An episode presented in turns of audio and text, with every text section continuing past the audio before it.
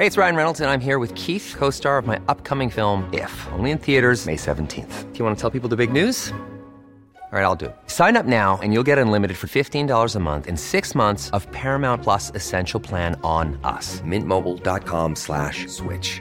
Upfront payment of $45 equivalent to $15 per month. Unlimited over 40 gigabytes per month. Face lower speeds. Videos at 480p. Active Mint customers by 531.24 get six months of Paramount Plus Essential Plan. Auto renews after six months. Offer ends May 31st, 2024. Separate Paramount Plus registration required. Terms and conditions apply if rated PG. Heraldo Radio, con la H que sí suena y ahora también se escucha.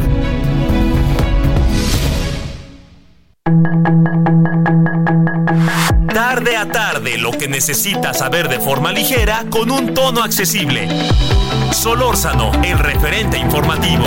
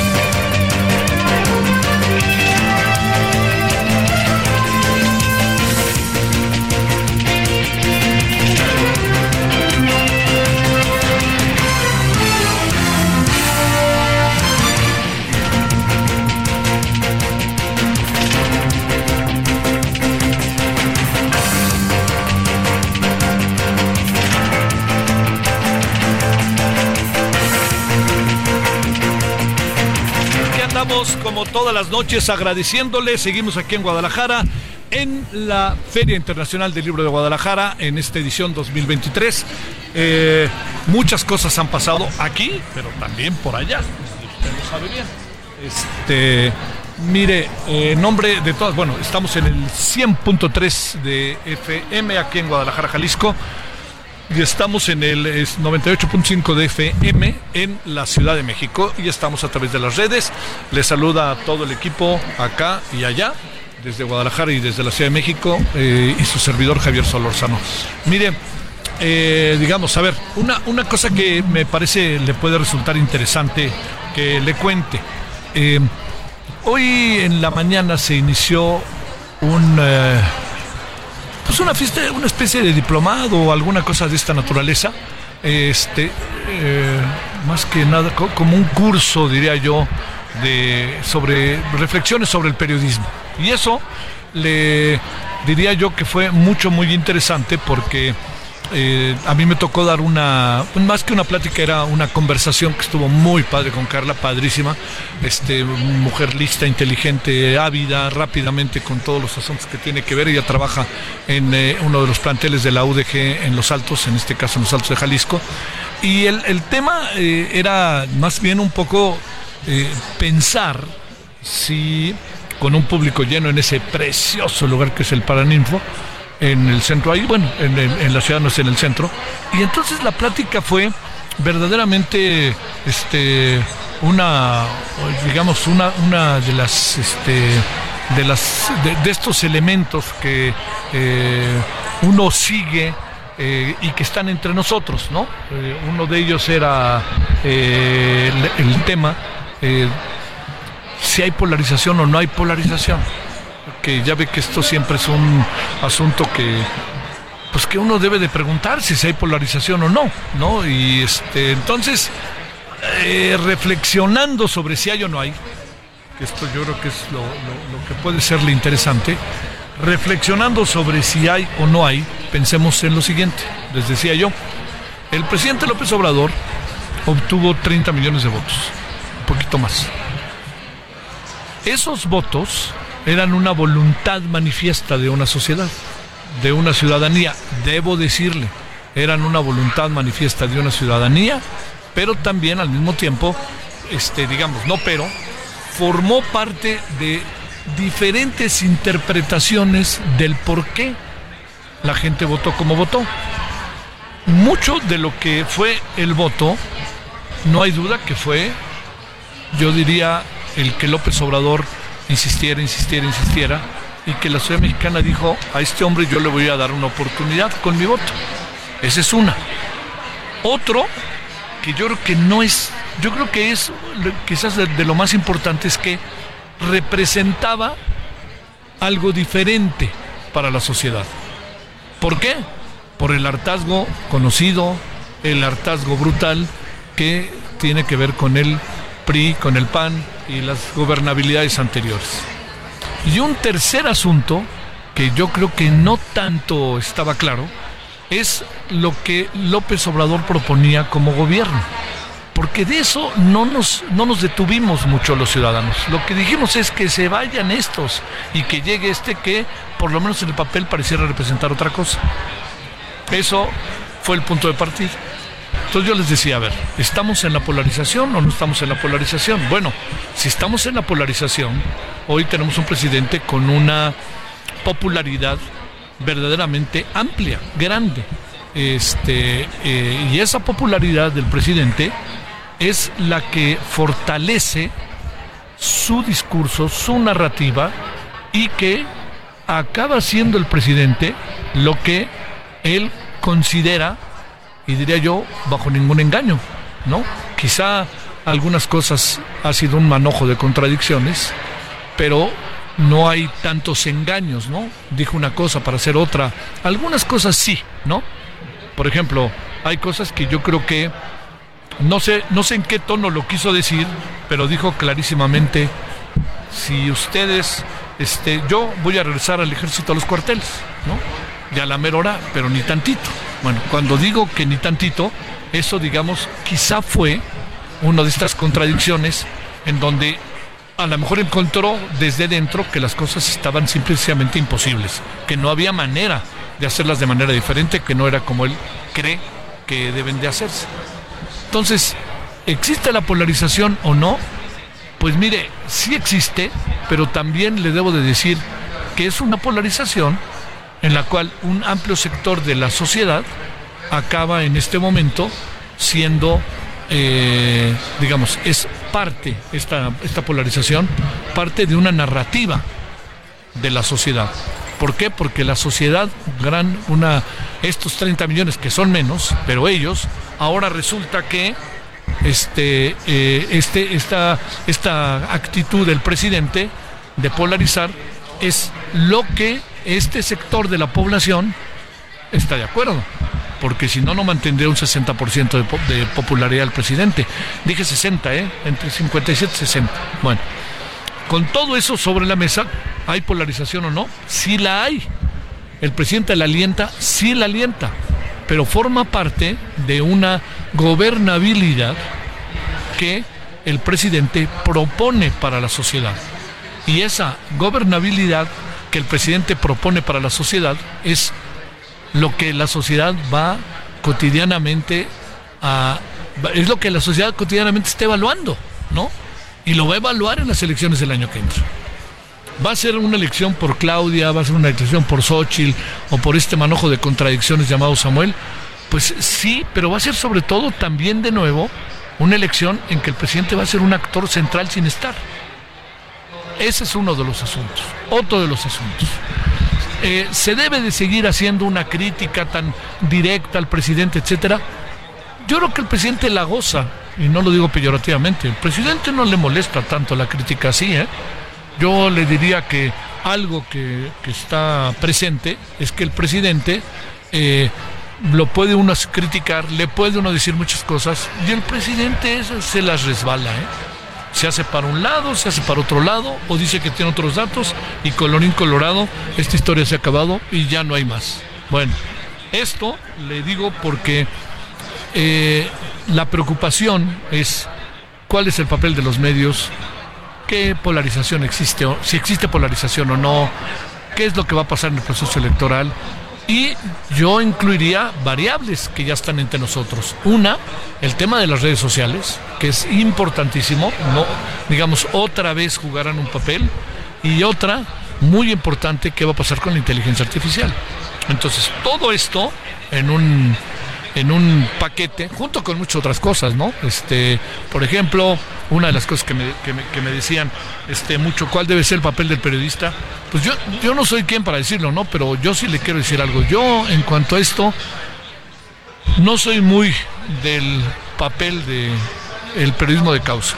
Yo entiendo que lo que digo a mucha gente no le va a gustar, pero yo soy de la idea de que debe de ser un periodismo este, de servicio y de desmarañar al máximo todo lo que tiene que ver con el con gobierno, todo lo que tiene que ver con el poder y lo que pasa es que muchas veces la manifestación del poder no solamente está en el eh, presidente, en los gobiernos, sino en los propios medios.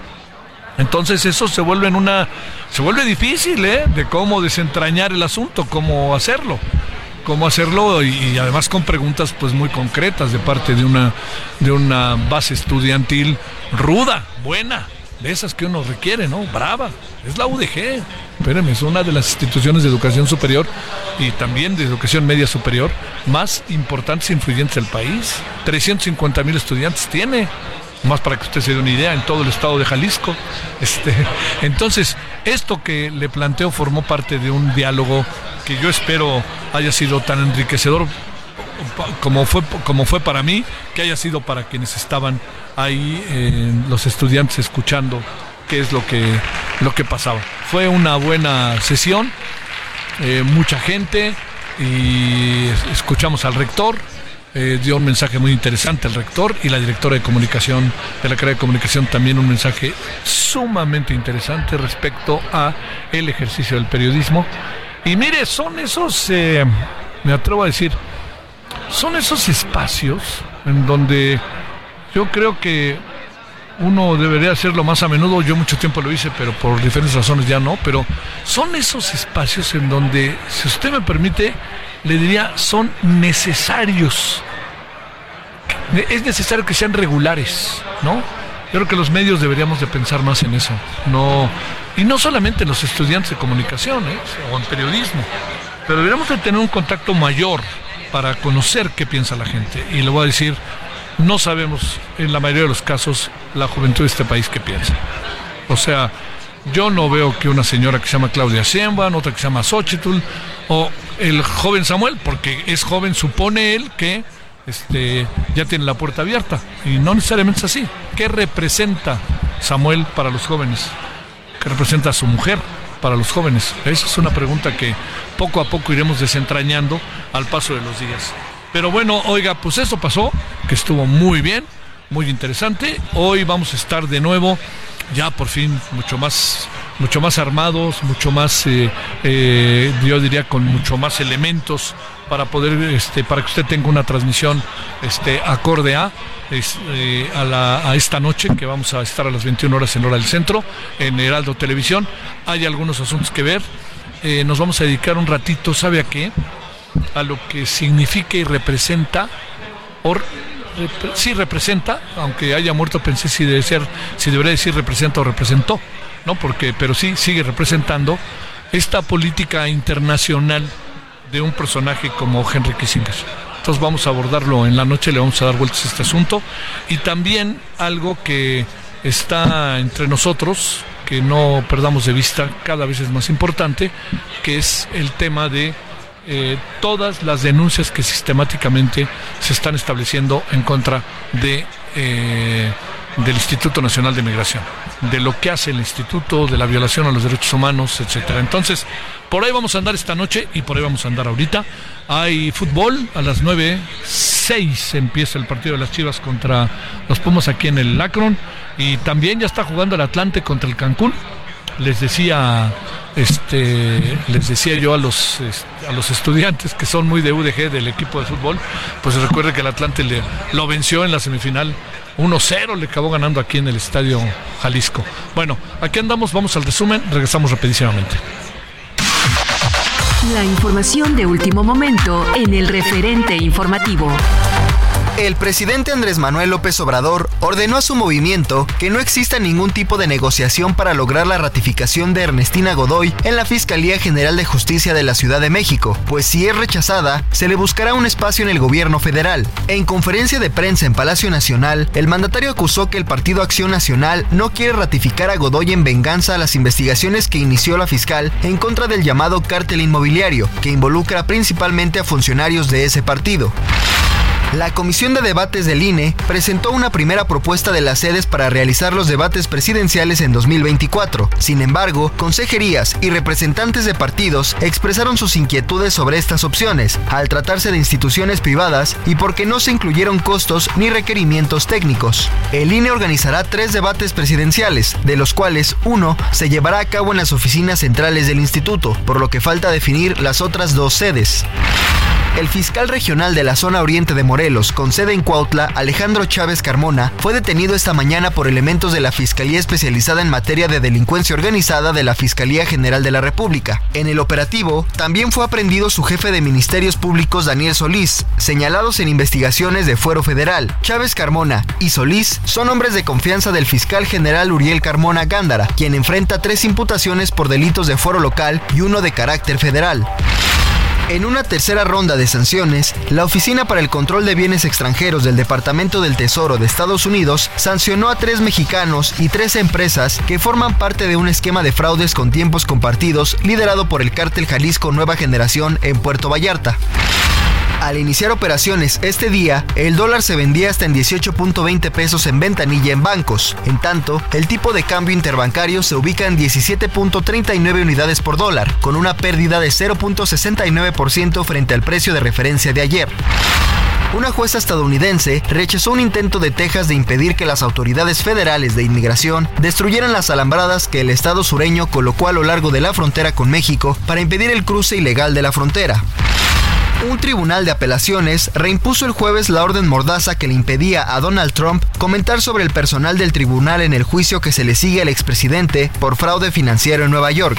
La decisión del panel de cuatro jueces surge dos semanas después que un juez individual puso la orden en pausa mientras cursaba el proceso de apelación.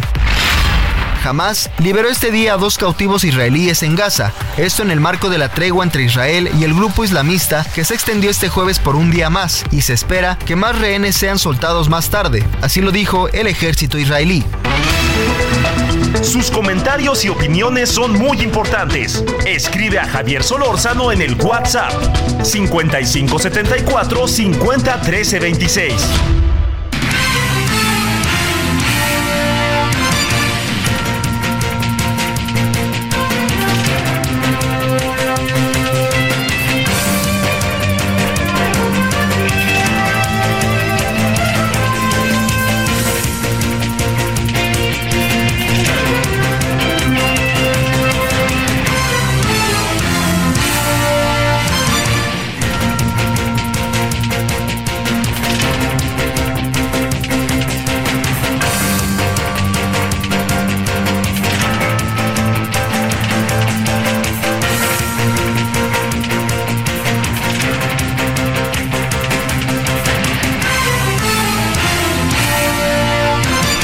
Bueno, aquí andamos de vuelta. Este, a ver, eh, ya, ya sabe lo que ha pasado en las últimas horas.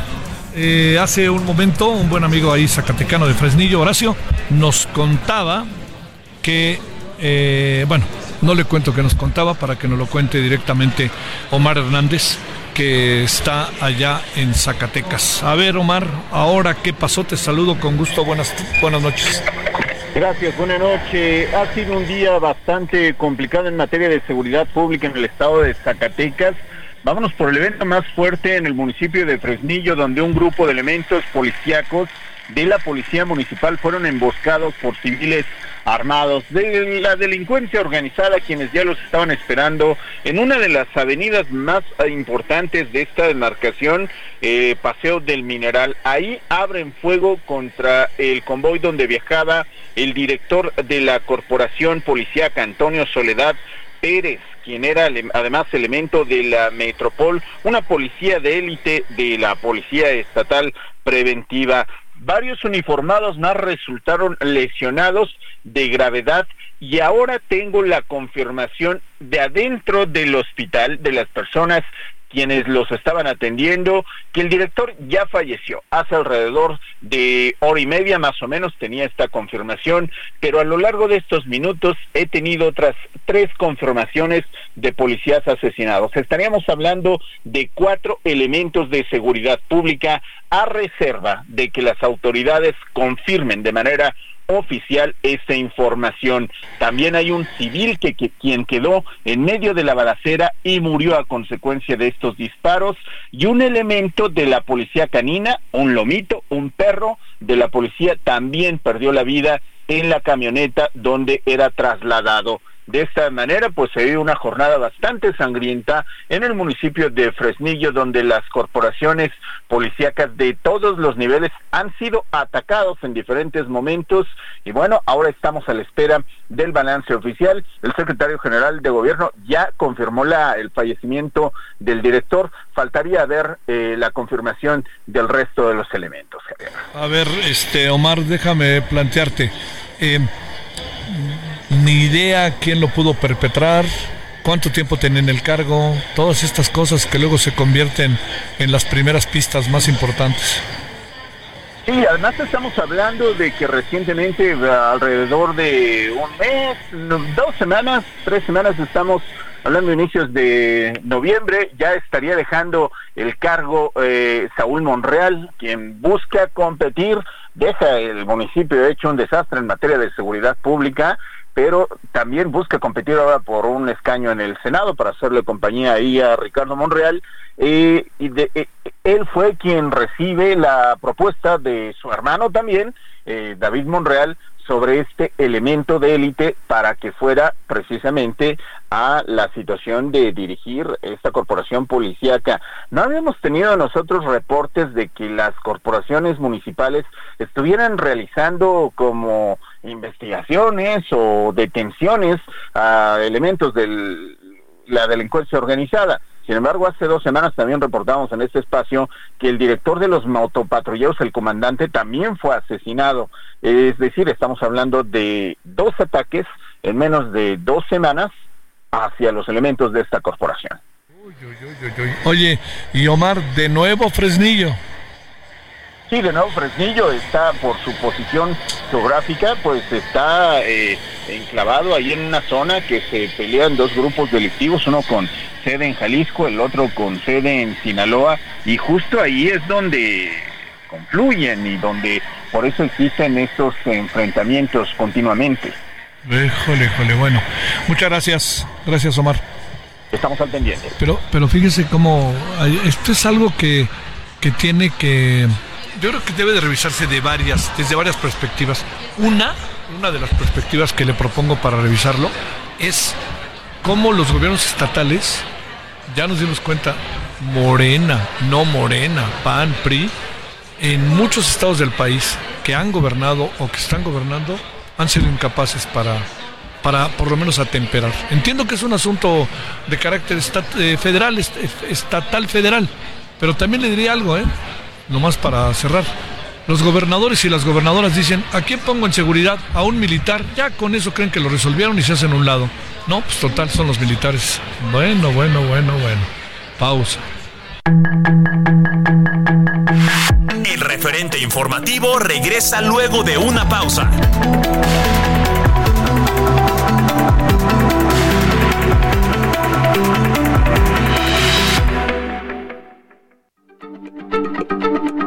Heraldo Radio, la H se lee, se comparte, se ve y ahora también se escucha.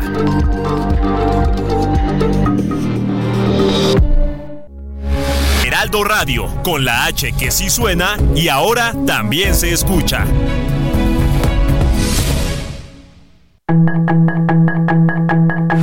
Estamos de regreso con el referente informativo.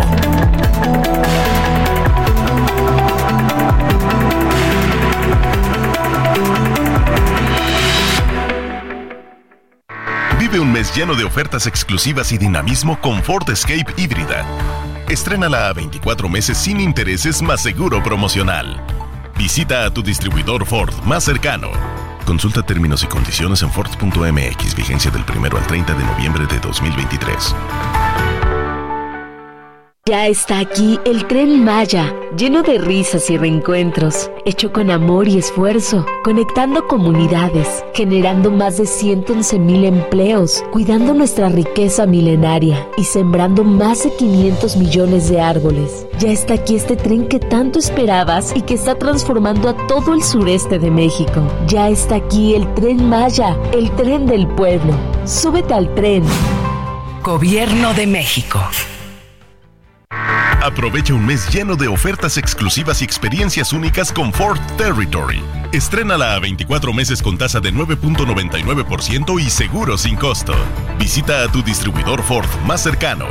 Consulta términos y condiciones en Ford.mx, vigencia del 1 al 30 de noviembre de 2023. En el referente informativo le presentamos información relevante. Santiago Taboada pide licencia definitiva para ir por la gubernatura de la Ciudad de México. López Obrador abre la puerta a Godoy en su gobierno. Alertan por muerte de nueve mujeres que estaban bajo custodia en penal de Morelos. De acuerdo con la encuesta nacional de ocupación y empleo, la tasa de desempleo cayó al 2.75% en octubre. Consulado de Estados Unidos en Nuevo Laredo emite alerta de seguridad tras la detención de El Tartas.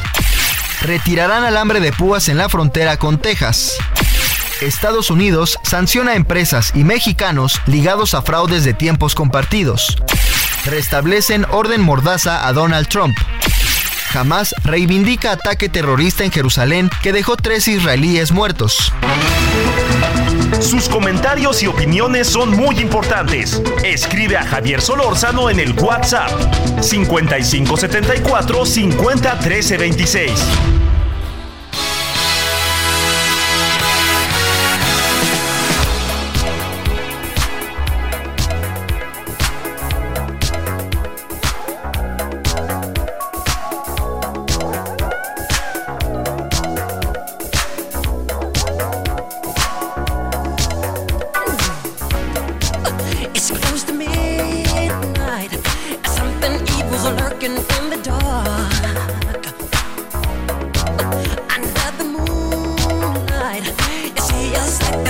Almost. You try to scream, but takes the sound before you make it. And you start to freeze looks you right between the eyes. You're paralyzed.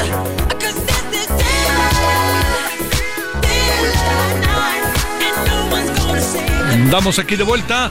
Eh, gracias que sigue con nosotros. A las 20 horas en la hora del centro estaremos ya también aquí en Guadalajara, como todos los días en el 100.3 y estamos en el 98.5 y todas las estaciones de, la Ciudad de México.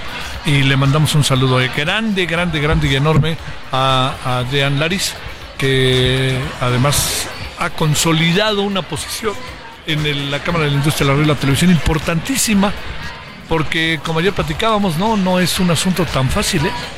no está siendo un asunto tan fácil con los movimientos y cambios. No lo digo peyorativamente, sino lo digo como a ver cómo hacerle para enfrentar nuevas formas del ejercicio del poder y de su relación con los medios de comunicación.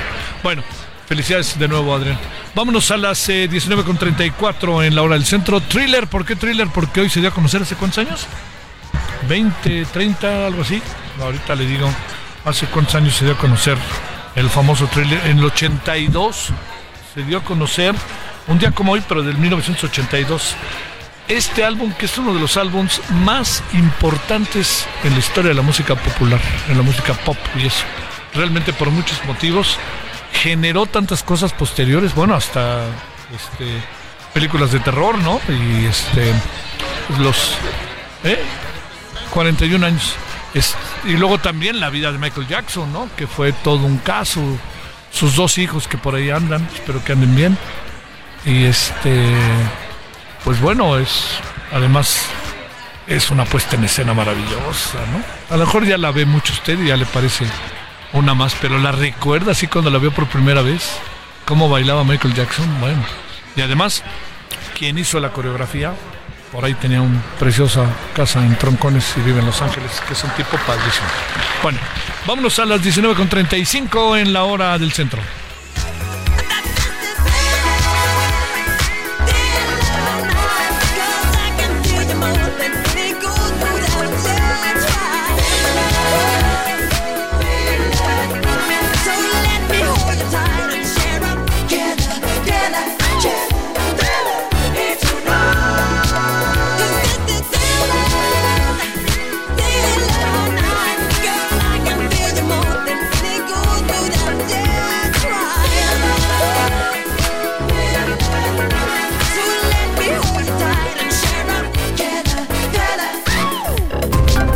Solórzano, el referente informativo.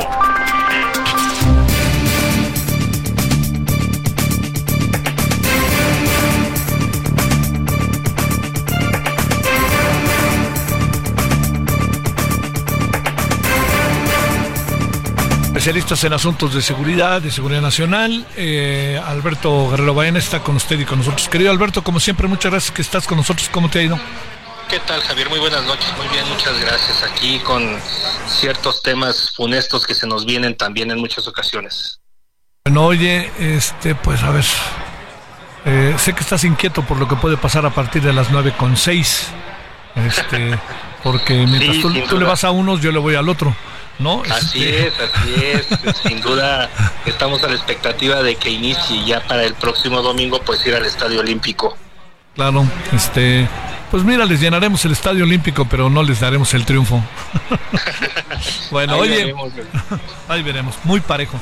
Eh, Alberto, a ver, eh, ¿qué, ¿qué cosas entrelazan en este brutal asesinato hace poco, poco rato en Fresnillo del encargado de la seguridad de la ciudad, de un hombre de verdadera importancia en la seguridad del Estado, en la seguridad de un municipio tan castigado por la violencia como Fresnillo?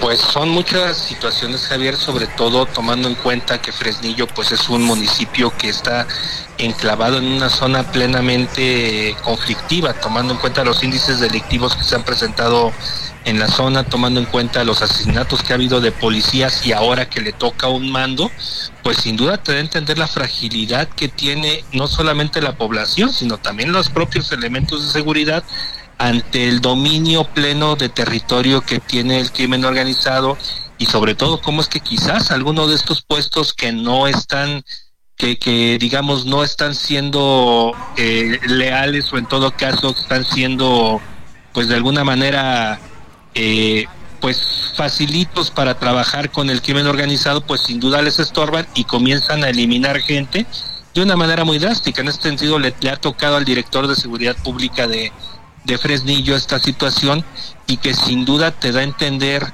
la- lo frágil que son las policías municipales, los primeros funcionarios de seguridad que hay en todo caso a niveles de los órdenes de gobierno y por el otro lado pues también toda esta situación de dominio pleno de narcotráfico que se ha dado y de crimen organizado que se ha dado en todo el país. Oye, a ver Alberto, este, de, de estas cosas que están ahí sucediendo, pasando, etcétera, etcétera, le diría, te diría, eh, el, el asunto es que, a ver, importa, no importa que sea un partido, que sea un gobernador de un partido o de otro partido, nos empezamos a dar cuenta que es lo mismo, ¿no? Sí, mira, el, el grave problema que yo he visto en los últimos años, los últimos tiempos, es que ya no importa si, como se dice en el argot político, se juntan los astros. Cuando desafortunadamente no hay un tema de entendimiento y coordinación y sobre todo también en ese sentido unas, vamos a llamarlo de esta manera, mesas de seguridad plenas donde de entrada pues haya esta distribución de tareas que cada uno de los órdenes de gobierno le toca, incluyendo al gobierno federal, pues sin duda se ven estas situaciones, porque al final eh, sabemos que, que este que Zacatecas ha estado implícito en muchísimas situaciones de, de incidencia delictiva alta, sobre todo este tema también entre entre ser un corredor hacia el norte, entre todos los municipios con violencia y no solamente violencia del foro común, de violencia de crimen organizado, sino también del foro común, que de alguna manera también implica toda esta parte y que los propios gobiernos no se ponen de acuerdo para poder eh, empezar de raíz un programa de seguridad que sea institucional sin ningún tipo de color, sin ningún tipo de bandera, porque creo que la seguridad es un tema que nos atañe a todos y que no tiene ninguna bandera de partidos políticos y que sin duda pues el, el tema se está viendo rebasado, hoy en día ya le está tocando a los elementos de seguridad, después a quién más le va a tocar, Javier, ese es el grave problema Sí, sí, sí. que tenemos en México. Oye, a ver, te, te, te pregunto, ¿dejó tan tirada la casa o, qué fue lo que acabó pasando? Te pregunto en este, en el caso de Zacatecas, porque como sea ya van varios años y el asunto, en lugar de estar en un terreno que pudiera en algún sentido al menos atemperarse, da la impresión de que cada fin de semana o cada día nos enfrentamos a una nueva situación de violencia terrible, etcétera, etcétera. ¿Qué, qué, Ahí que la transición no sirvió de nada, el cambio de gobierno no sirvió de nada. Pues es muy fácil echarle la culpa de todo al pasado también, Alberto.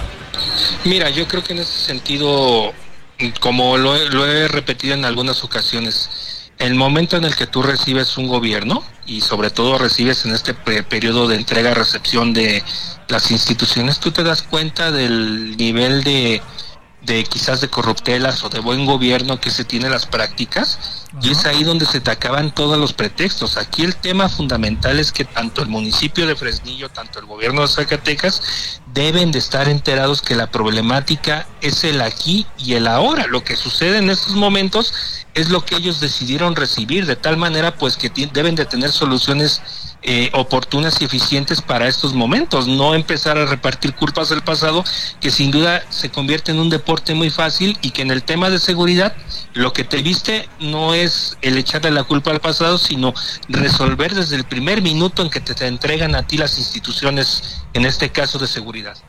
Sí, sí, sí, eso es. Y además, ¿sabes qué? Fíjate, eh, es el caso de Zacatecas, eh, no, no señalo a los gobernadores de Morena, pero señalo la situación que se vive al interior de estos estados, y es el estado de Michoacán, o sea, los dos, ¿no? Y el, se ven como los estados como muy sueltos, ¿no? Como muy poco eh, controlados, y cuando hablo de controlados, este, por más soldados, por más Guardia Nacional que lleven, pues mira, platicábamos ayer aquí en Guadalajara, en Jalisco, este, trajeron a 2.500 este, efectivos. Uno dice, ¿para qué? Pues resultó que ahora sí tienen algo de como eran antes los otros, ¿no? Y fíjate, por ejemplo, paradójicamente el día de ayer platicaba yo con medios locales de Morelia donde hablaban precisamente de la llegada de, de más elementos del ejército hacia Tierra Caliente de Michoacán.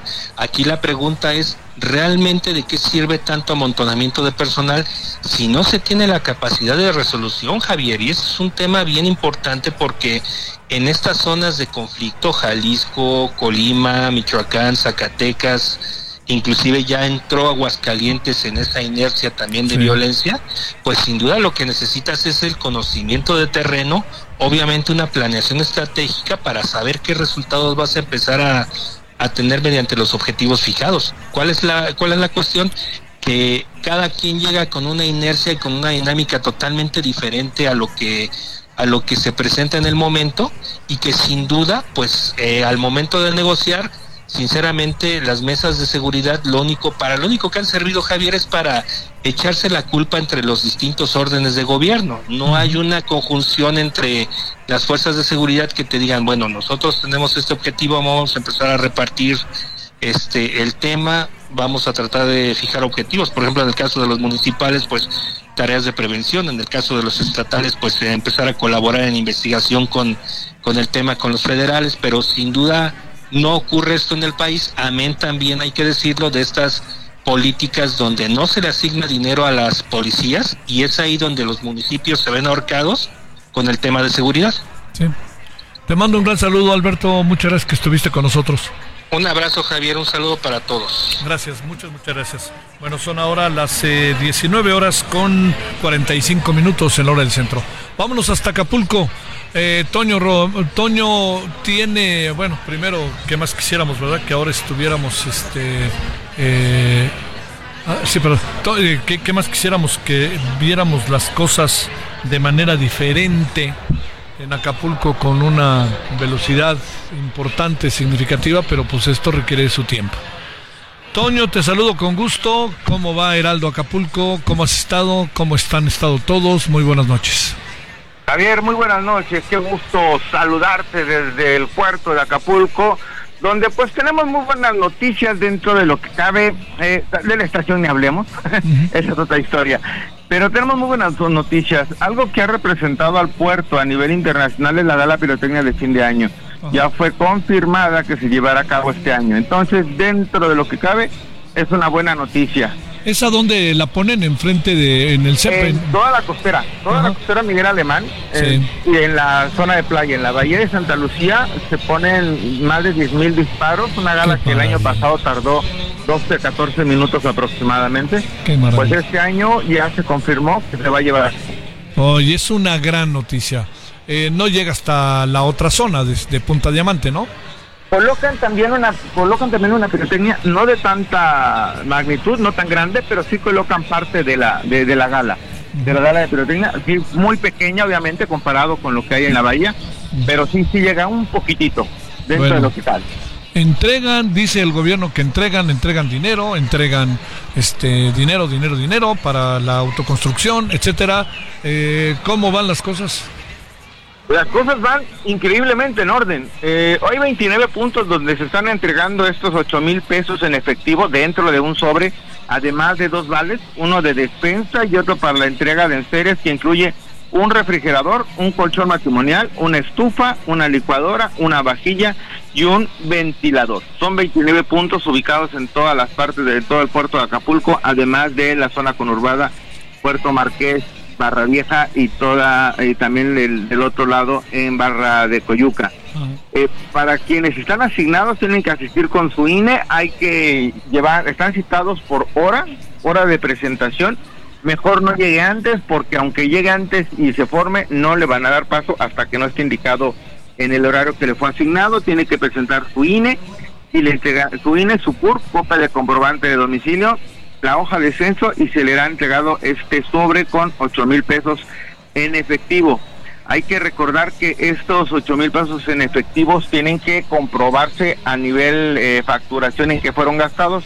En caso de no hacerlo, eh, se, te- se tendrán, serán expulsados por hijo de cualquier programa que se tenga por parte del gobierno federal.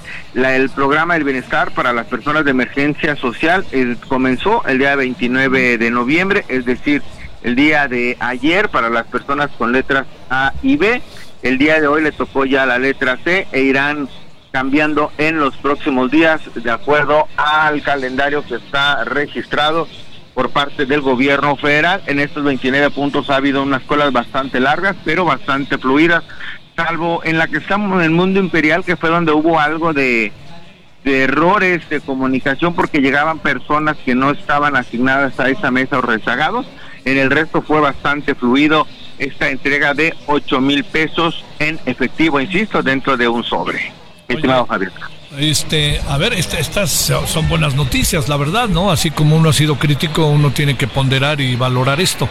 Espero que no la entrega no sea vía algún partido político, ¿no? Es gobierno el que lo hace, ¿no?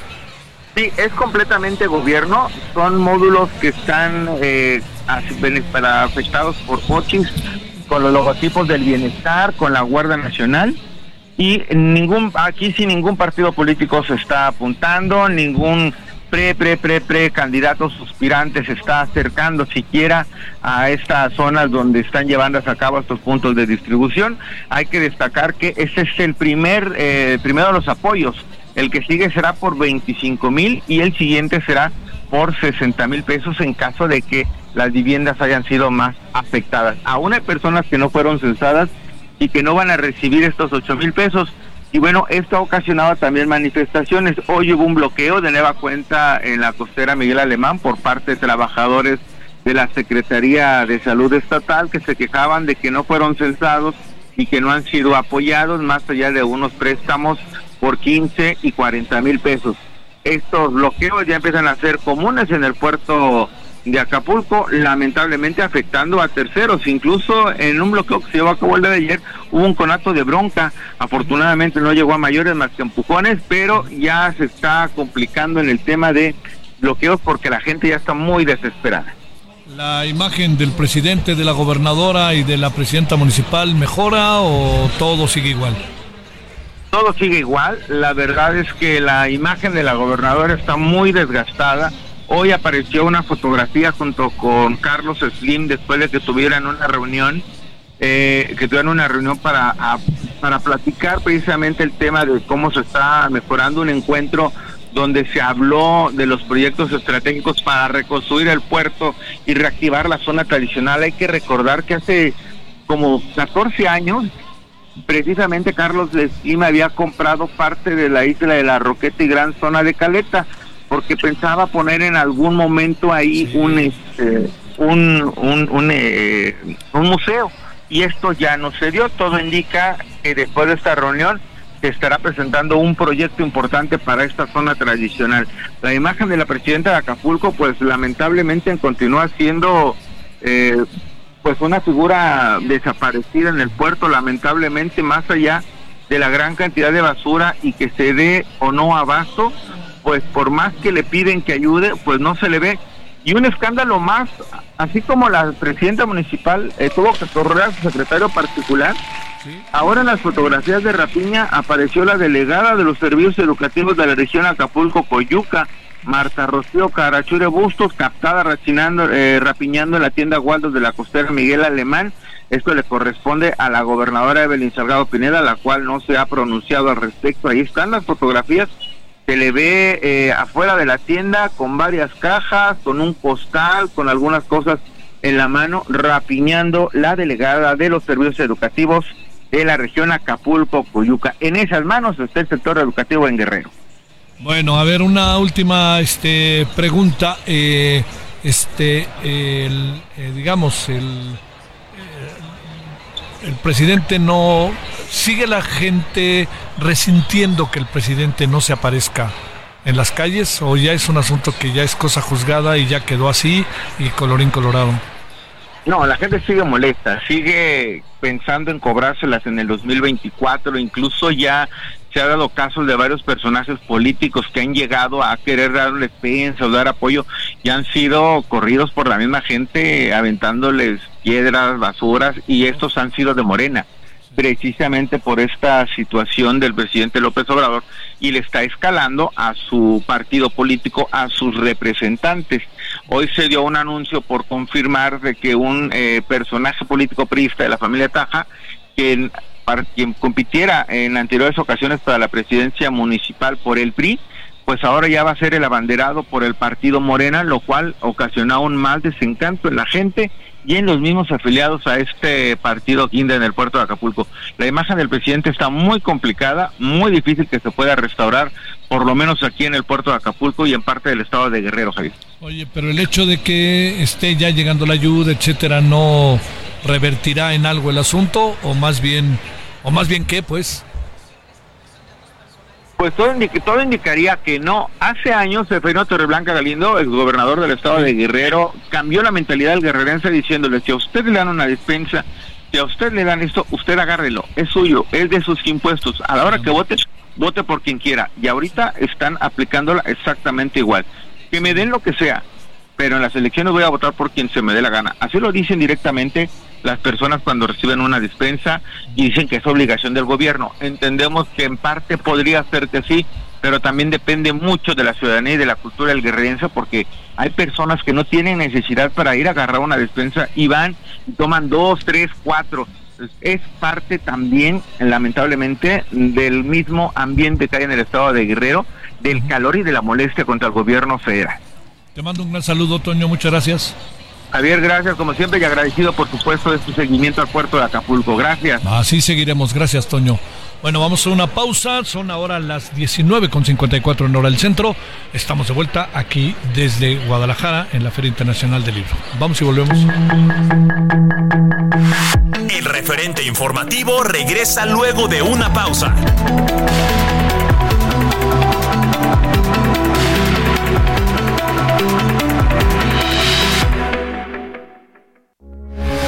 Heraldo Radio, con la H que sí suena y ahora también se escucha.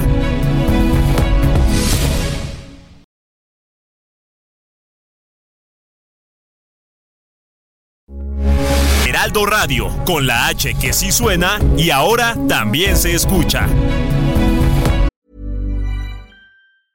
Hiring for your small business? If you're not looking for professionals on LinkedIn, you're looking in the wrong place. That's like looking for your car keys in a fish tank. LinkedIn helps you hire professionals you can't find anywhere else, even those who aren't actively searching for a new job but might be open to the perfect role. In a given month, over 70% of LinkedIn users don't even visit other leading job sites. So start looking in the right place. With LinkedIn, you can hire professionals like a professional. Post your free job on linkedin.com/people slash people today.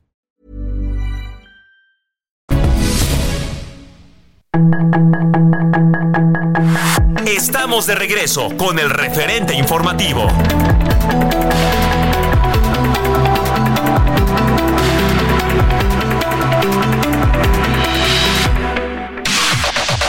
La información de último momento en el referente informativo. El gobernador de Nuevo León, Samuel García, rechazó la designación del vicefiscal Luis Enrique Orozco como gobernador interino, elegido ayer por el Congreso del Estado. Asimismo, el secretario general de Gobierno, Javier Navarro Velasco, aseguró que no reconocerá ni obedecerá a Orozco como gobernador interino y no le permitirá la entrada a Palacio de Gobierno. La Universidad Anáhuac de Puebla determinó expulsar definitivamente a Patricio N., joven que fue captado por una cámara de seguridad propinando una golpiza a un guardia de seguridad en el fraccionamiento Lomas de Angelópolis. A una semana del rescate de tres jóvenes secuestradas en el centro ceremonial Otomí, la Secretaría de Seguridad del Estado de México investigará la filtración del operativo al advertir que con ello se habría puesto en riesgo la investigación en curso al alertar a los responsables. La secretaria de Relaciones Exteriores informó que la mexicana Iliana Gritensky, hecha rehén por Hamas en la Franja de Gaza, fue liberada este jueves. Gritensky forma parte del grupo de ocho rehenes liberados por el grupo islamista, junto a cinco israelíes y dos personas de doble nacionalidad rusa y uruguaya. Un grupo de personas encapuchadas vandalizaron el edificio de rectoría en el campus central de la Universidad Nacional Autónoma de México durante la tarde de este 30 de noviembre. Personal de seguridad acordonó el área donde se realizaron pintas y quemaron objetos. Israel y Hamas prolongarán dos días la tregua humanitaria en la franja de Gaza al terminar este lunes el alto al fuego inicial de cuatro días. La tregua ha permitido hasta el momento el intercambio de por lo menos 58 rehenes y 117 presos palestinos. Sus comentarios y opiniones son muy importantes. Escribe a Javier Solórzano en el WhatsApp 5574 50 13 26.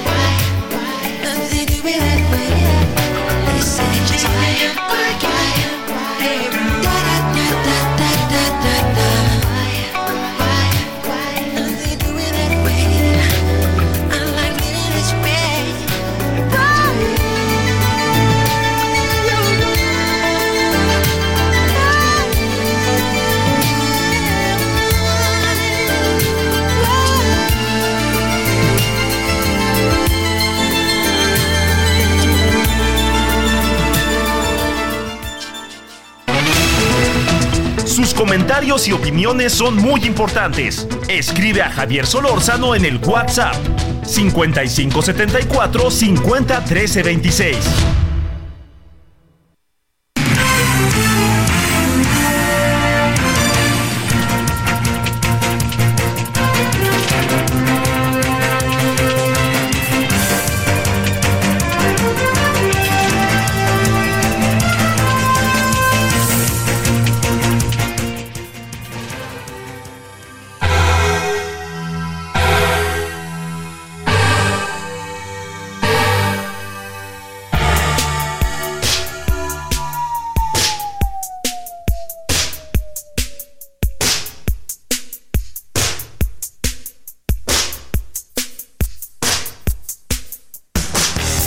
Perdóneme con el señor Michael Jackson para que usted lo goce un poquito.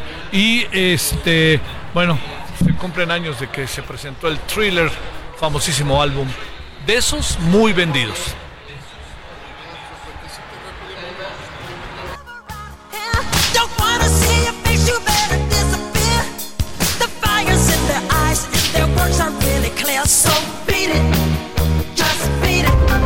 Solórzano el referente informativo.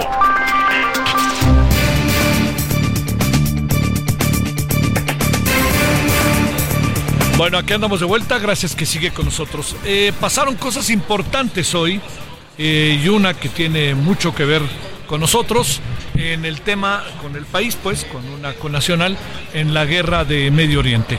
Arlen Ramírez Uresti, internacionalista académica de la Ibero, articulista de la revista Forbes, le hemos pedido que esté con nosotros para que nos dé una opinión al respecto. A ver, doctor, antes que nada, gracias, ¿cómo has estado? Muy buenas noches. Hola Javier, qué gusto saludarte, gracias por la invitación. ¿Qué pasó hoy que llamó la atención y que fue algo importante pues en términos de también la liberación en conjunto de algunos rehenes? Sí, pues eh, fíjate que seguimos viendo esta guerra de propaganda entre la maquinaria ideológica y militar israelí y la maquinaria ideológica y militar de Hamas, Eh, mostrando un lado un poco más humano, un poco videos eh, completamente disruptivos de Hamas en redes sociales que han dejado ver que, bueno, por lo menos la intención de cuidar los temas humanitarios está. Por supuesto, buenas noticias para, para nuestra connacional, que bueno, yo no, no diría que es un amplio triunfo de la Cancillería, pero sí, por supuesto, un tema que también es mediático y, parte de la propaganda de este lado. Sin embargo, eh, por supuesto que esto se, se utiliza en, en el eh, toma y daca de la guerra, pues como parte de los acuerdos que no, no alcanzamos a ver, pero que están presentes y que por supuesto le dan matices diferentes, sobre todo porque la presión de la sociedad internacional eh, era demasiado fuerte para ambas partes. Oye, eh, ¿cambia en algo lo que está pasando? ¿Se alargó dos días? Eh, en fin, ¿no? ¿Qué es lo que tenemos? Mira, sí cambia algo eh, y es justamente la, disposición que se está mostrando por parte de, Israel y también de Hamas de poner en el centro el tema que era su- sumamente preocupante, el tema humanitario. ¿Y en qué sentido cambia? Pues en que puede de- detonar apoyos o sanciones, ¿no? Eh, en este caso, pues el, reducir un poco la presión del exterior, pensando en que los dos, eh, las dos partes, pues habían de alguna forma violentado el derecho humanitario dentro del derecho de la guerra, no el derecho internacional de guerra. Y en ese pues Israel, por supuesto, eh, reorganizándose, aprovechando de esta tregua para poder reestructurar su estrategia militar, con, eh, tomando en cuenta que, bueno, Hamas ha dicho que estará buscando atacar el norte para liberar los territorios del norte del territorio y eso por supuesto se sale un poco del panorama que tiene considerado y además de las presiones internas que tiene Netanyahu porque están pidiendo, la sociedad está pidiendo su dimisión y está pidiendo además que a pesar de que estén en un conflicto, pues el primer ministro enfrente los cargos de corrupción y enfrente todo eso que traía, no histórico, por supuesto a él le interesará muchísimo prolongar lo más que pueda para poder evitar ese, ese juicio que tiene pendiente. Oye, eh, en el marco de, bueno, a ver, por lo pronto dos días más son dos días más, ¿no, este, doctora? Sí, definitivamente, sobre todo en Sí, temas ¿no? humanitarios, aunque esto es algo, digamos, para lo que se requiere es, es poco, pero bueno, es un inicio y es algo bastante importante pensando sobre todo en la población más vulnerable. A ver, ahora, eh, ¿qué pasa? ¿Qué, qué estará? El otro día te lo preguntábamos, te lo vuelvo a plantear. ¿Qué estará pasando al interior de estos dos países? Pues mira, por, el, por un lado, eh, Israel tiene una complejidad en su agenda nacional bastante fuerte. Eh, estas presiones para, para que haya un cambio de primer ministro, pues nos hablan, por supuesto, de que mucha gente dentro de Israel tampoco está de acuerdo con la guerra y no está de acuerdo con el desempeño de- de- del primer ministro liderando esta, esta defensa del territorio. En el caso de Hamas, por supuesto que eh, la reorganización no solamente va para reestructurar su organización militar, sino política porque aquí habrá que enfrentar algo bastante importante después, que, será la reorganización territorial, pero también la estructura política que representará a la nación palestina, cómo se va a estructurar. Y aquí algo fundamental será el papel de los Estados Unidos. Hoy la mayoría de los estadounidenses desaprueba la gestión de eh, o la mediación de Joe Biden y de los Estados Unidos en el conflicto se la han llevado los cataríes y los egipcios y eso saca un poco a los Estados Unidos que hoy pues no ha logrado en realidad aglutinar los esfuerzos que generalmente lleva. Entonces, en ese contexto, pues en la próxima el, el próximo periodo presidencial de los Estados Unidos se antoja complicado para, para el apoyo hacia la región y por supuesto sabemos que de ese apoyo de los Estados Unidos depende mucho la acción militar y la acción política de Israel. A ver, y aquí viene la- la otra circunstancia. Eh, estos días eh, llevarán a que al interior de Israel se cuestione con severidad firmemente a Netanyahu o no da tiempo ni para eso, doctora. No, definitivamente, porque esto que estamos viendo en los videos, el- las escenas, las fotografías, se, está to- se están tocando temas ideológicos muy importantes. Esto es un aparato de, de- de propaganda política, ¿no? Y que definitivamente busca la simpatía de la gente que hoy critica al primer ministro, ¿no? Y que están buscando darle un mensaje de certidumbre y de buen manejo de una crisis que se salió de las Claro. manos completamente. Él de fondo está buscando que a través de estas imágenes la gente reconozca que él es el liderazgo adecuado para negociar y para sobre todo, porque eso no lo han quitado del renglón, pues extinguir el liderazgo de Hamas y el gobierno de Hamas en los territorios palestinos. ¿Qué crees que pase a partir de estos dos días? Se van a ir directo con todo, ¿no? Supongo yo, y este y seguirá esto, no no no hay no hay digamos, no se atemperarán en lo más mínimo los ataques ni cosa parecida, ¿no?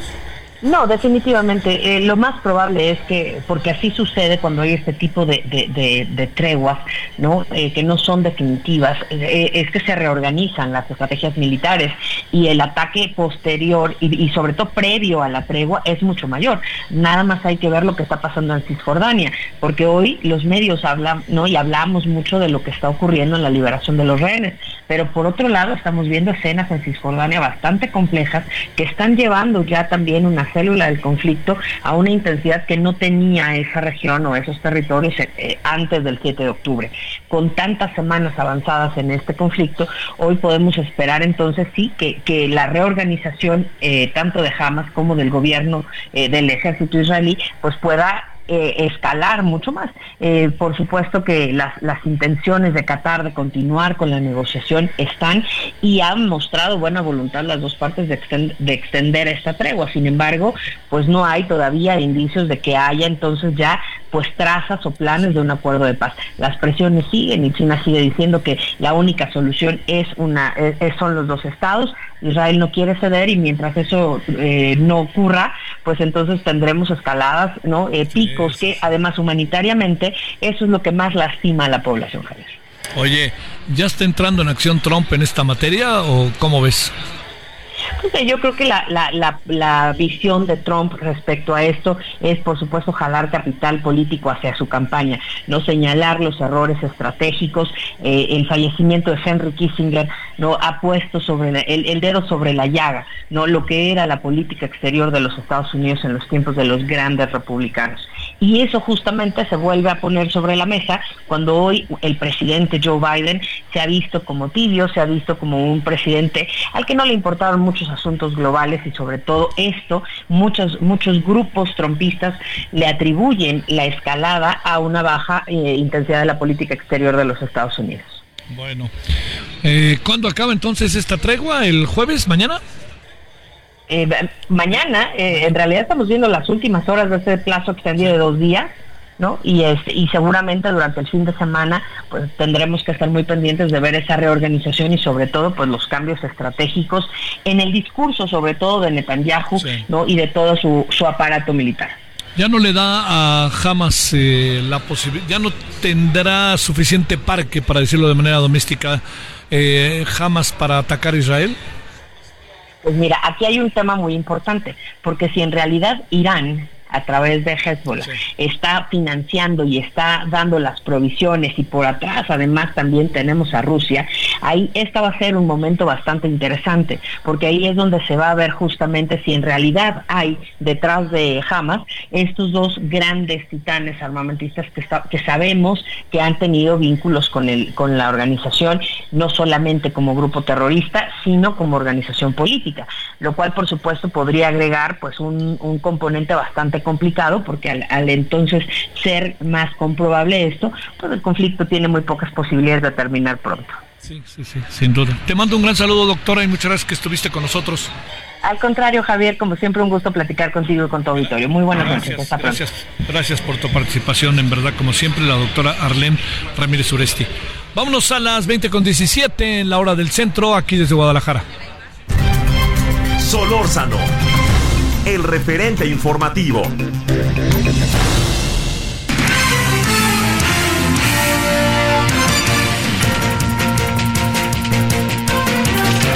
A ver cómo va ese asunto, mi querido Juan, allá en el Congreso de Nuevo León. ¿Cómo te ha ido, Juan Teniente?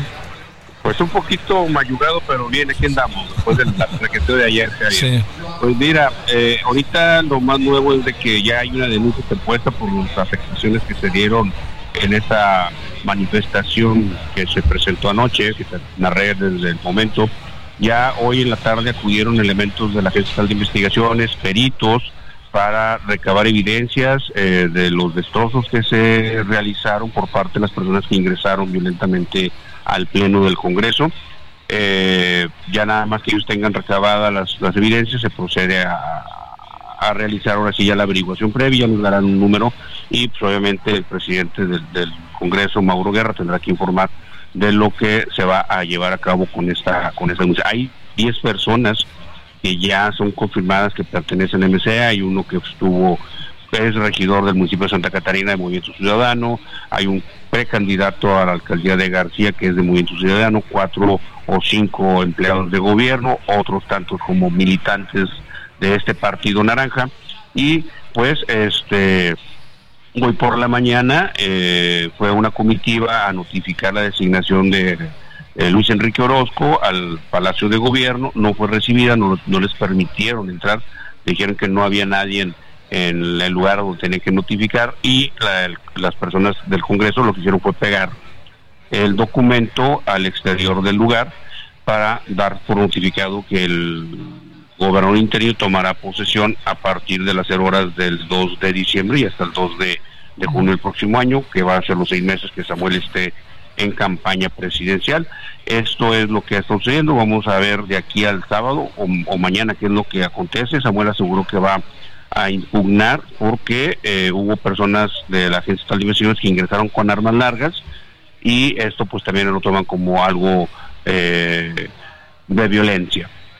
Híjole, oye Juan, pero entonces, viéndolo bien, hasta donde se alcanza a apreciar, si eran nemesistas los que se metieron, híjole, y eso de que fueran algunos armados, pues sí suena un poco brutal, ¿no? Sí, bueno, de hecho, a- ayer que eh, después de platicar contigo, me to- yo vi a uno de los elementos que traía ese tipo de arma larga, pero de las de la culeta se dobla, como si fuese una bisagra de puerta.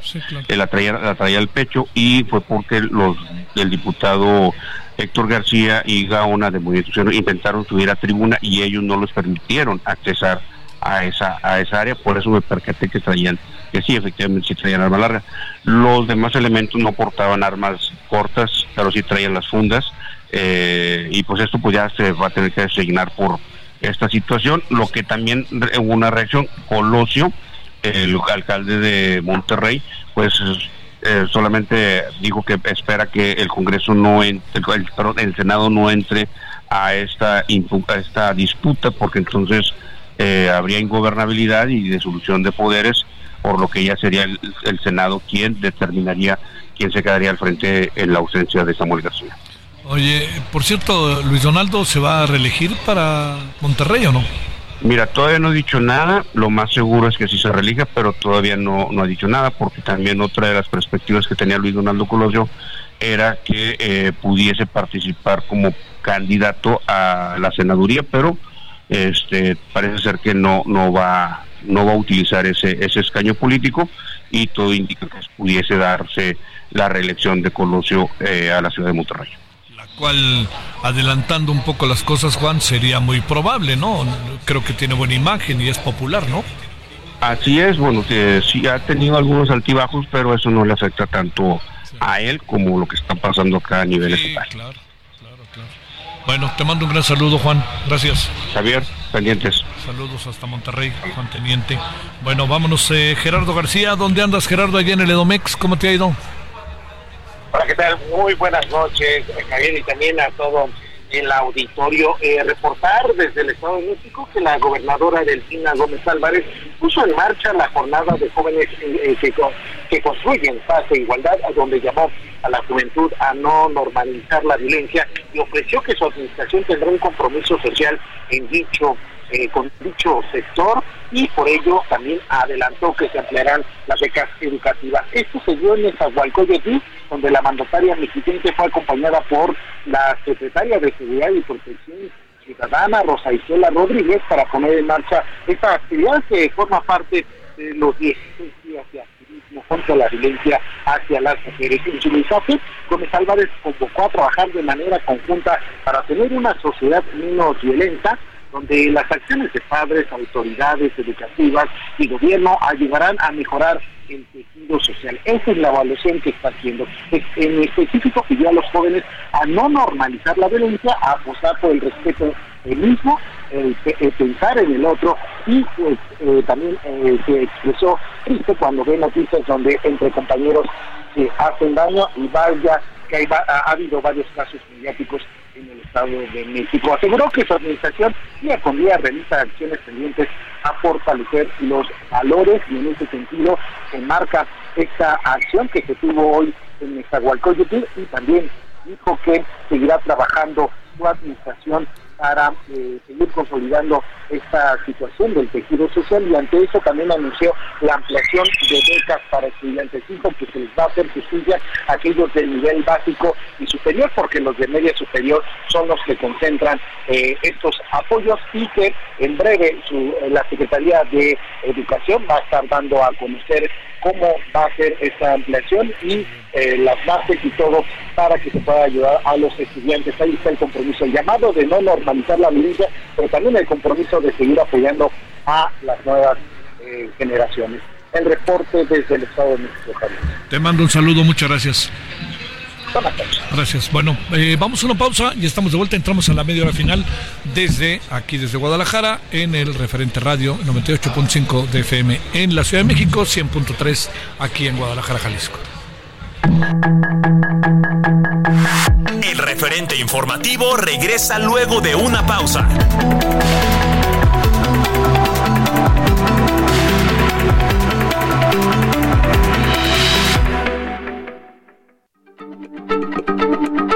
Heraldo Radio, la H se lee, se comparte, se ve y ahora también se escucha.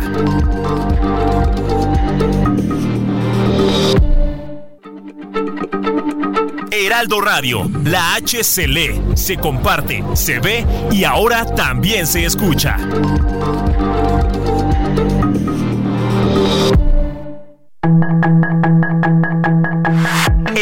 De regreso con el referente informativo.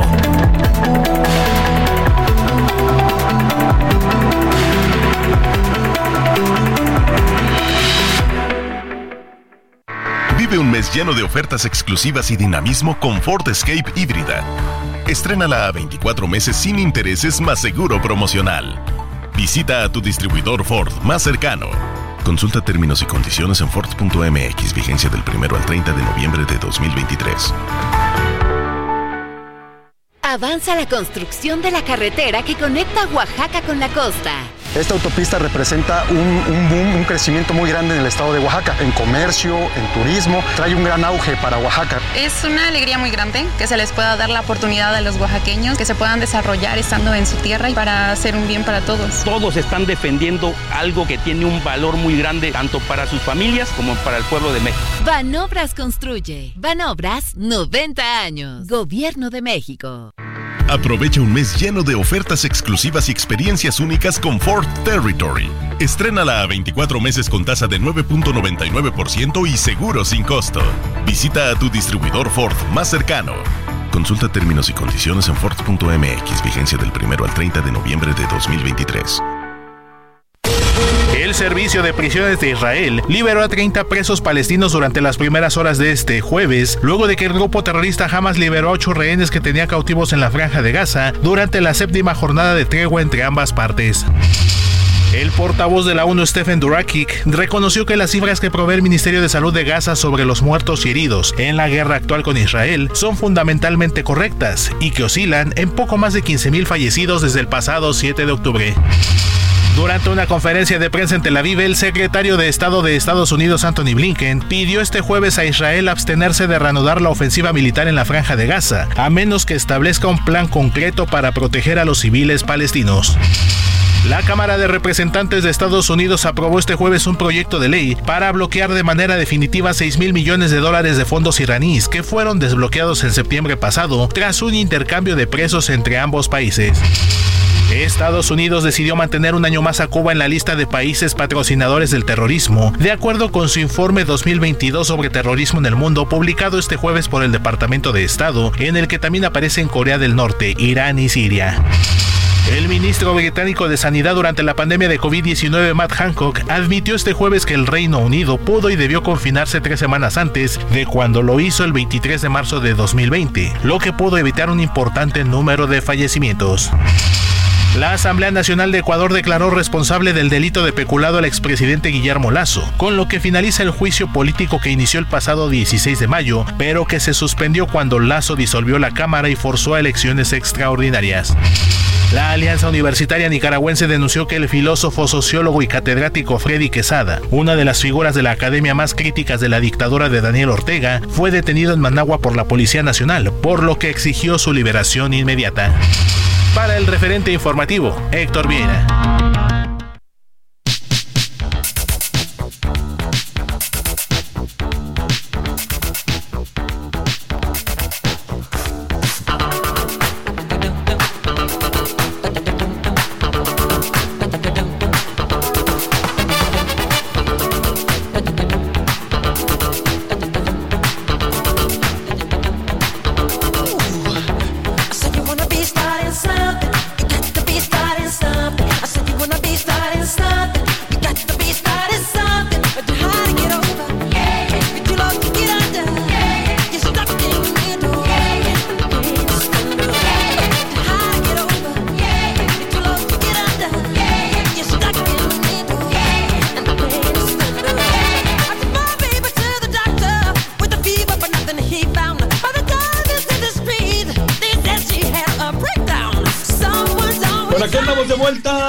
Eh, escuchando al señor Michael Jackson. Este, yo creo que Michael Jackson es de esos personajes, según saben los que saben, que muy poco, muy poco este, le subían y bajaban al audio con sus cosas por su voz natural eh, y por su capacidad enorme. O sea, no le ayudaban, pues, le daban ayuda, como se dice cuando graban algunos cantantes. Bueno, es entonces este Michael Jackson que hoy hace 41 años presentó este álbum que fue un antes y después, sin la menor duda, de enorme influencia en su momento y posterior y hasta la fecha. Bueno, vámonos, son ahora las 20 con 35 en hora del centro. Estamos en Heraldo Radio, referente a la noche.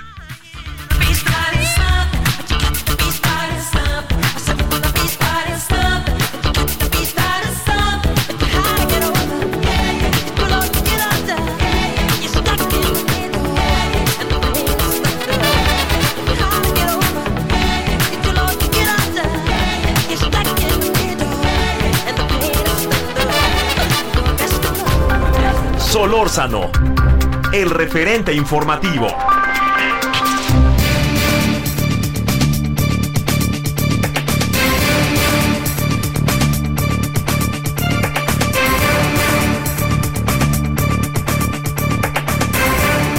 Bueno, pues ahora sí, los que querían que desapareciera Notimex están de plácemes, ¿no? Eh, ya, terminó la gestión y todo, porque el Congreso lo ha determinado, más falta pasar al Senado. Ariana es eh, Urrea Torres, periodista y ex o secretaria general del Sindicato Único de Trabajadores de Notimex. Te saludo con mucho gusto, Ariana, ¿cómo has estado? Buenas noches. Hola Javier, ¿qué tal? Muy buenas noches, me da gusto saludarte. A mí también. Oye, ¿qué pasó? A ver, ya digamos, ya era la crónica anunciada, como dice el- la cita 20 veces socorrida, pero a ver, ¿qué pasó? Pues mira, ya como tú bien dices, era algo que se había anunciado. Hay que recordar que en, desde abril del año, de este año, perdón, abril pasado, el presidente dio el anuncio de que eh, había tomado la decisión de liquidar a Notimex después de eh, pues 55 años de historia que cumpliría esta agencia de noticias este año bajo el argumento de que pues ya no se necesitaba una agencia de noticias de Estado porque eh, pues ya se tenían las conferencias mañaneras. A partir de ese momento, nosotros como sindicato, bueno, entramos en una serie de eh, diálogo y conciliación para eh, pues eh, abordar el tema de la huelga. Hay que recordar que Notimex ha estado en huelga. Eh, en este momento nosotros tenemos tres años, nueve meses en huelga, en tanto no se proceda al proceso de liquidación y este proceso sigue vigente. Eh, una decisión que eh, pues responde en realidad desde nuestro punto de vista a la mala gestión administrativa y laboral que hubo por parte de la eh, dirección de Notimex, que fue lo que nos llevó a esta suspensión tan larga. Debo decir que hoy con este tiempo de huelga, la huelga de Notimex es la huelga más larga dentro de un organismo público en nuestro país y la huelga eh, más larga de periodistas reconocida a nivel internacional también por organismos internacionales, ¿no? Entonces, eh, pues nunca hubo una voluntad real por parte de la dirección de la administración para resolver el conflicto y después de pues casi ya cuatro años sin operar una agencia y que al final sí tuvo un costo desde nuestro punto de vista político y económico para el erario, para el gobierno, pues el presidente toma la decisión de, eh, de que en lugar de, de, reabrir o de dar la instrucción de que finalmente se, se levante la agencia, pues toma el sentido contrario de tomar de, de que se cierre, ¿no? Eh, esto pasaba, pues, evidentemente, por presentar una iniciativa de que, que elimine la ley que crea la Agencia de Noticias del Estado Mexicano. Se presenta una iniciativa de decreto de extinción, que es lo que vimos que se discutió esta semana en la Cámara de Diputados y finalmente se aprueba.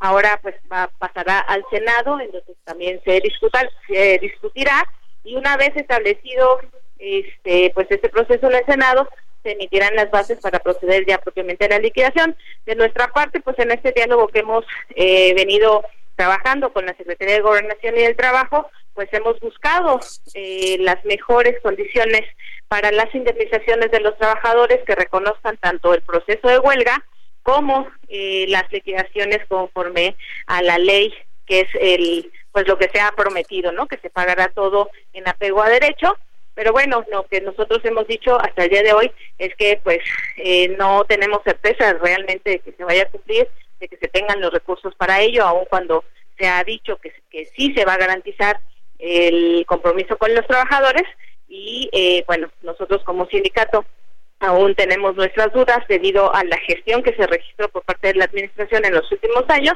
y por eso hemos pedido y estamos pidiendo que la Secretaría de Hacienda pues brinde todos los recursos necesarios para finalmente concretar.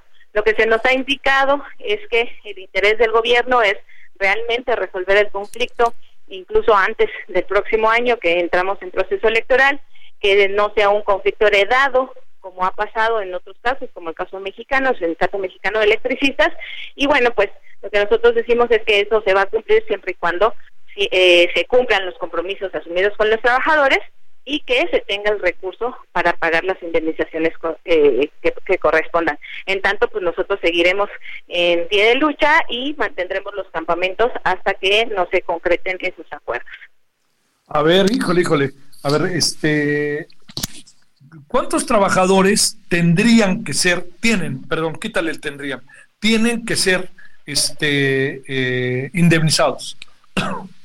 Mira, nosotros los que nosotros como sindicato representamos y que eh, pues hemos estado en el conflicto de huelga, a este momento somos 86 trabajadores. Sin embargo, no son los únicos a los que les corresponde este proceso de indemnización o de liquidación en este proceso, ¿no?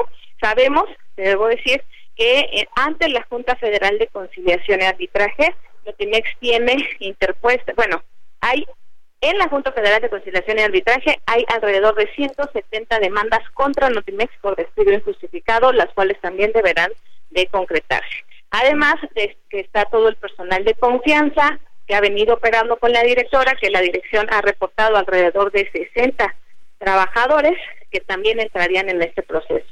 Eh, quienes han pedido también una indemnización y que se les tome en cuenta son los 20 corresponsales internacionales, eh, pues que quedaron en el abandono y que han, quedado con un proceso también sin concluir en todo este tiempo, más todas las personas eh, que no tenemos identificadas porque a lo mejor tuvieran algún proceso pendiente y que tienen derecho a reclamarlo. Hay que recordar que en este periodo de huelga de los casi cuatro años hubo muchas eh, muchos despidos que no procedían por el proceso de huelga y que no pudieron interponer demanda porque cuando se iba la a la autoridad decían pues es que hay una huelga y ahorita no no puede haber nada de demanda no entonces habría personas que podrían estar en esa situación o quienes eh, también eh, fueron contratados en ese periodo de forma irregular y que pues podrían acercarse si fuera su interés y tienen la manera de comprobarlo. Nosotros estimamos que sí serían alrededor de 300 personas las que tendrían que estar en este proceso, más o menos haciendo estas cuentas de los números que te comento. Ahora, el proceso de liquidación no se limita a los trabajadores y eso es algo súper importante. En este conflicto, que, que no solo fue laboral, también hubo demandas y hay demandas contra Notimex por parte de proveedores y de clientes que dejaron de recibir el servicio o a quienes ya no les pagó los servicios que le brindaban. Entonces, pues todo eso pasa también por el proceso de liquidación, no va a ser un proceso eh, pues fácil que se acabe de un día a otro y bueno, pues ahorita lo que nos claramente a nosotros como sindicato, pues nuestra prioridad es eh, la indemnización de los trabajadores que hemos estado en huelga, porque además recordar que son tres años, nueve meses al día de hoy que hemos estado sin ingresos y hemos estado en la calle y pasamos sí, la sí. pandemia sin seguro médico, ¿no? Este, defendiendo nuestra fuente de empleo, nuestras condiciones de trabajo, lo que menos eh, pedimos, pues, es que se reconozca tanto ese esa lucha que hemos llevado como que ahora realmente se concrete este proceso de liquidación que de nuevo, pues, no nada más pasa por el tema de los trabajadores, ¿no? Oye, a ver, déjame preguntarte, Adriana, eh, ¿qué alcanzaste a ver de la evolución en estos tres años que se iba poco a poco extinguiendo Notimex en el contenido de la información? Es algo que te- a lo mejor hemos pasado por alto. Se mantuvo un nivel este, profesional, se hizo muy de causa. ¿Qué, qué, qué alcanzaban a ver ustedes al interior de lo que eran, pues a lo mejor también muchas veces peticiones de lo que tendrían que hacer? No, y mira, es súper importante lo que nos preguntas, porque justo de ahí fue eh, parte de lo que llevó al conflicto. Eh, digamos que yo lo dividiría en dos cosas. Primero, el conflicto laboral nos llevó a esta situación porque había un claro objetivo, eliminar el contrato colectivo y eliminar al sindicato para que no hubiera ninguna defensa de los trabajadores, digamos que eso en la parte laboral, ¿no? Pero justo en la parte editorial, que es lo que me preguntas, nosotros, yo, yo particularmente yo era reportera, especializada en negocios y finanzas, ¿no? Pero lo que a mí se me pidió, se le pidió a muchos compañeros. ¿Qué era?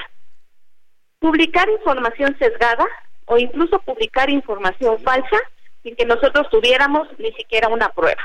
Cuando nosotros como trabajadores nos negábamos a hacer ese trabajo porque pues claramente tenemos una responsabilidad como, como un trabajador, un periodista de un eh, medio de comunicación público, se nos empezó a decir que no queríamos trabajar entonces y que eso se iba a tomar en cuenta como que no estábamos eh, dispuestos a cumplir las órdenes que se nos daban. Nosotros argumentamos siempre que esa no era la forma de trabajo de la agencia, que no nos íbamos a prestar a, publicar una información falsa o sesgada. Y aquí nosotros hemos dicho, desde que llegó la dirección, la directora, hubo una clara eh, pues tendencia o línea para que para golpear a ciertas personas que no eran o de su grupo político o de su interés. ¿A qué me refiero? Hemos dicho que desde la agencia de noticias de Notimex se golpeaba a propios funcionarios eh, eh, del gobierno, que es, digo, golpear, eh, de, un término coloquial, ¿no? De, de- Sí, sí, sí, que manejamos claro. Los reporteros. Pues informativamente se hablaba mal de quienes en su momento de la secretaria del Trabajo, Luz María Alcalde, en su momento cuando estuvo al frente de la Secretaría de Educación Pública, de Esteban Moctezuma, en su momento de quien hoy es eh, la candidata de Morena, en ese momento jefa de gobierno, Claudia Sheinbaum, y en fin, de diferentes eh, funcionarios del propio gobierno federal a quienes se pedía hacer notas para golpearlos mediáticamente. Obviamente ahí venían otro, otra serie de personajes, ¿no? Políticos, eh, periodistas, que fue algo que también se investigó, ¿no? Y que se publicó. Tan es así que las investigaciones que se hicieron llevaron a que el propio Departamento de Estado de Estados Unidos reconociera a la directora San Juana Martínez como una agresora de periodistas desde la propia agencia de noticias. Y bueno, pues eh, quienes a nosotros como, como, como trabajadores nos negábamos a hacer ese tipo de trabajo, simplemente se nos decía, pues entonces no quieres sumarte al proyecto, no tienes intención de trabajar y comenzaba una serie de acoso hacia los trabajadores porque que nos manteníamos en esta postura de no caer en este juego y eventualmente pues se procedía a estos despidos injustificados sumado a todo el tema laboral que se venía gestando, ¿no?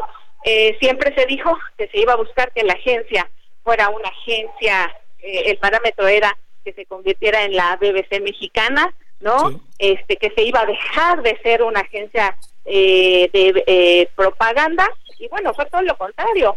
Hasta que llegó esta administración Notimex no trabajaba de esa manera y fue con esta administración que se le buscó dar ese giro propagandístico y bueno pues evidentemente muy mal llevado. Eh, no hubo ni una buena gestión tanto en lo editorial como en laboral y en lo administrativo que nos llevó a este conflicto que se ha alargado innecesariamente y que bueno pues llevó al presidente a tomar la decisión de cerrar esta agencia histórica que vale decir y recordarle a tu auditorio que Notimex llegó a ser la agencia de noticias más grande de América Latina y la segunda de mayor relevancia en habla hispana y que era un referente no solo para medios nacionales sino también internacionales y que incluso hoy medios de otros países, agencias de referencia se han comunicado con, nos- con nosotros para manifestar su solidaridad y lamentar esta decisión del presidente. A ver, para cerrar, Adriana, nada más. Eh, ¿Cuándo podríamos saber si se va a pagar esta indemnización o no? Hay un tiempo perentorio porque están liquidando y no están pagando. Exacto, mira, eh, de acuerdo con lo establecido en el propio decreto, eh, una vez que se apruebe en el Senado, se tienen 10 días para emitir las bases que definirán la forma de pago.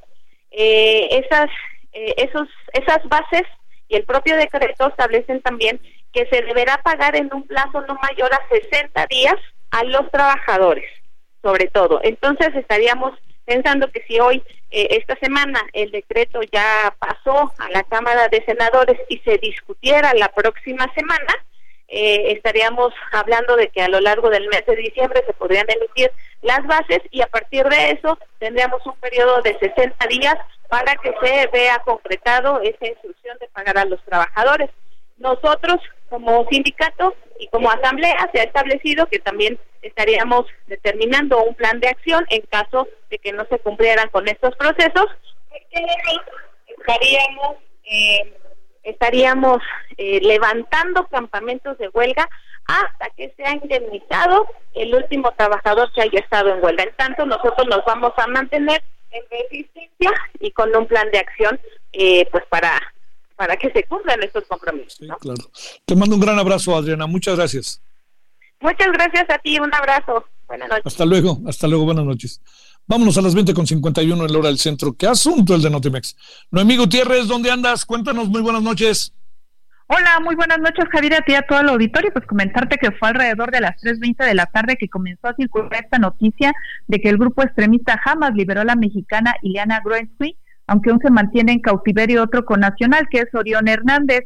Y es que en esta tregua entre Israel y Palestina, pues fueron entregados a la Cruz Roja pues varios grupos de secuestrados. Minutos después, la canciller Alicia Bárcena dijo que recibían con enorme alegría la liberación, pero que también el gobierno de México seguía en diálogo para liberar a Orión Hernández, así como a dos tripulantes mexicanos que están en el barco Galaxy Leader. También destacó el apoyo del Centro Nacional de Inteligencia de México por la coordinación que tuvo con la Cancillería. También en un comunicado, pues la Secretaría de Relaciones Indi- Exteriores indicó que ya la mexicana se encuentra con su familia en Israel y ahí agradecieron el apoyo del Estado de Qatar para lograr la liberación. También dijo que todas estas gestiones pues se están llevando de manera estrictamente confidencial al fin de salvaguardar la integridad de los connacionales. Y por otro lado, te comento también que hoy organizaciones sociales realizaron un ayuno ecuménico público frente a la Embajada de Israel para apoyar al pueblo de Palestina y pedir la paz. Durante algunos minutos, pues estuvieron ahí frente a las vallas metálicas que se han colocado para resguardar esta sede diplomática, hicieron algunos carteles, también entonaron algunos cánticos, pero esta protesta se llevó a cabo sin ninguna afectación. Y ya por último te comento que el gobierno de España, a través de la Agencia Española de Cooperación Internacional, pues donó 200 mil euros en equipos e insumos para los damnificados en Guerrero tras el paso del huracán Otis. Y pues recordemos que aunque se tiene una pausa con España, de acuerdo a lo que ha dicho el presidente López Obrador, Juan Duarte Cuadrado, embajador de España en México, destacó que es una pequeña contribución pues para apoyar a un país amigo, ya que dijo los unen lazos que van más allá de la política. Javier, parte de la información generada este jueves. Muchas gracias, querida Noemí. Muy buenas noches. Buenas noches. Bueno, vámonos. Eh, le cuento, vamos a estar aquí transmitiendo hoy televisión. Espero que nos acompañe eh, en punto de las 21 horas en la hora del centro. Eh, vamos a tener eh, varios asuntos que creo que deben de ser de, bueno, espero yo que sean este, de, de- de su primer interés. A ver, vamos a hablar de la COP28 allá en Egipto. Vamos a ver de qué se trata, qué va a pasar. Esta es la conferencia de las partes, que ahí le, explicaremos a detalle, bueno, nos explicarán a detalle. Vamos a hablar de que crecen las denuncias al Instituto, contra sería, ¿no? El Instituto Nacional de Migración. Eh, vamos a, va a haber una conversación con el director de radio de Heraldo Radio, el señor Adrián Laris, que hay muchas cosas que contar. Vamos a hablar de Henry Kissinger, ¿no? ¿Qué personaje es ese señor Henry Kissinger, no? Le diría yo, es importantísimo. Y vamos a retomar el tema de la extinción de Notimex, que creo que por muchos motivos es importante. Eh, la convención, yo le he dicho que es en Egipto, perdóname, es en los Emiratos Árabes. Eh, no sé por qué he dicho dos veces que es en Egipto, ofrezco una disculpa, en los Emiratos Árabes Unidos. Y también eh, le quiero decir que es la convención climática pues, más, más importante del año. Así que la primera, me tocó a mí estar presente, que fue maravilloso, en Yacaparegua, allá en Brasil, en Río de Janeiro. Y fue el primer acto que como secretario de Estado, ya no como presidente del PRI, tuvo Luis Donaldo Colosio Murrieta. Bueno, entonces ojalá nos acompañe. Vamos a entonces a las 21 horas en hora del centro. Eh, eh, televisión, estaremos en el canal 8, Easy Sky, y al ratito nos vemos, ojalá así sea. Pásela bien de cualquier manera. Hasta el rato, si se puede. Adiós. Hasta aquí Solórzano, el referente informativo.